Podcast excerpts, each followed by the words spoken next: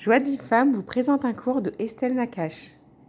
Bokertov à tous, aujourd'hui on va faire la nuit Laïla Omer. Les Hagid balelot. Il est beau d'annoncer dès le matin ta bonté et ta bienveillance pendant les nuits.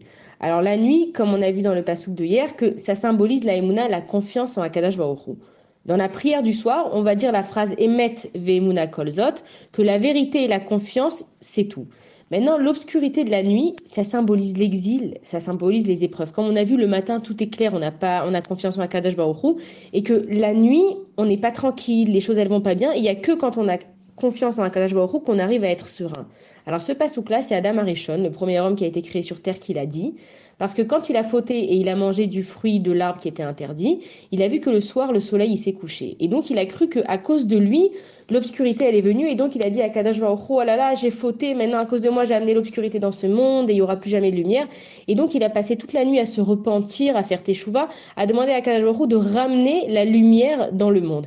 Et il a vu qu'il y avait un cycle, que tous les soirs, le soleil se couchait, mais que tous les jours, le soleil, il se levait. Et Adam Arishon, il a compris un message très important c'est que après l'obscurité, il y aura toujours la lumière. Bah, au depuis que le monde il a été créé, on n'a jamais vu une nuit qui a duré 3-4 euh, jours et que le soleil il n'a pas voulu se lever.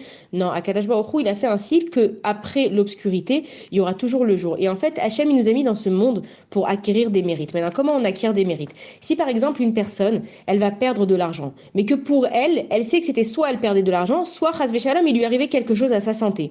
Donc évidemment, quand elle va perdre de l'argent, elle va être contente. Elle va dire merci Hachem que tu m'as fait perdre de l'argent plutôt que ça a tapé ma santé à moi, mais elle va pas acquérir de mérite parce que pour elle c'était c'était clair, il y avait pas de, elle a pas eu un travail à faire sur elle. Alors que si il nous arrive quelque chose et qu'on sait pas pourquoi ça nous arrive, mais qu'on arrive quand même à dire merci à Kadosh Baruch pour ce que tu m'as donné, je sais que c'est pour mon bien. Donc à ce moment-là, on arrive à acquérir des mérites. Et le mot épreuve en hébreu, ça se dit nisayon. Et dans le mot nisayon, il y a le mot nes qui veut dire miracle parce que celui qui arrive à surmonter une épreuve, alors il arrive à la transformer en miracle.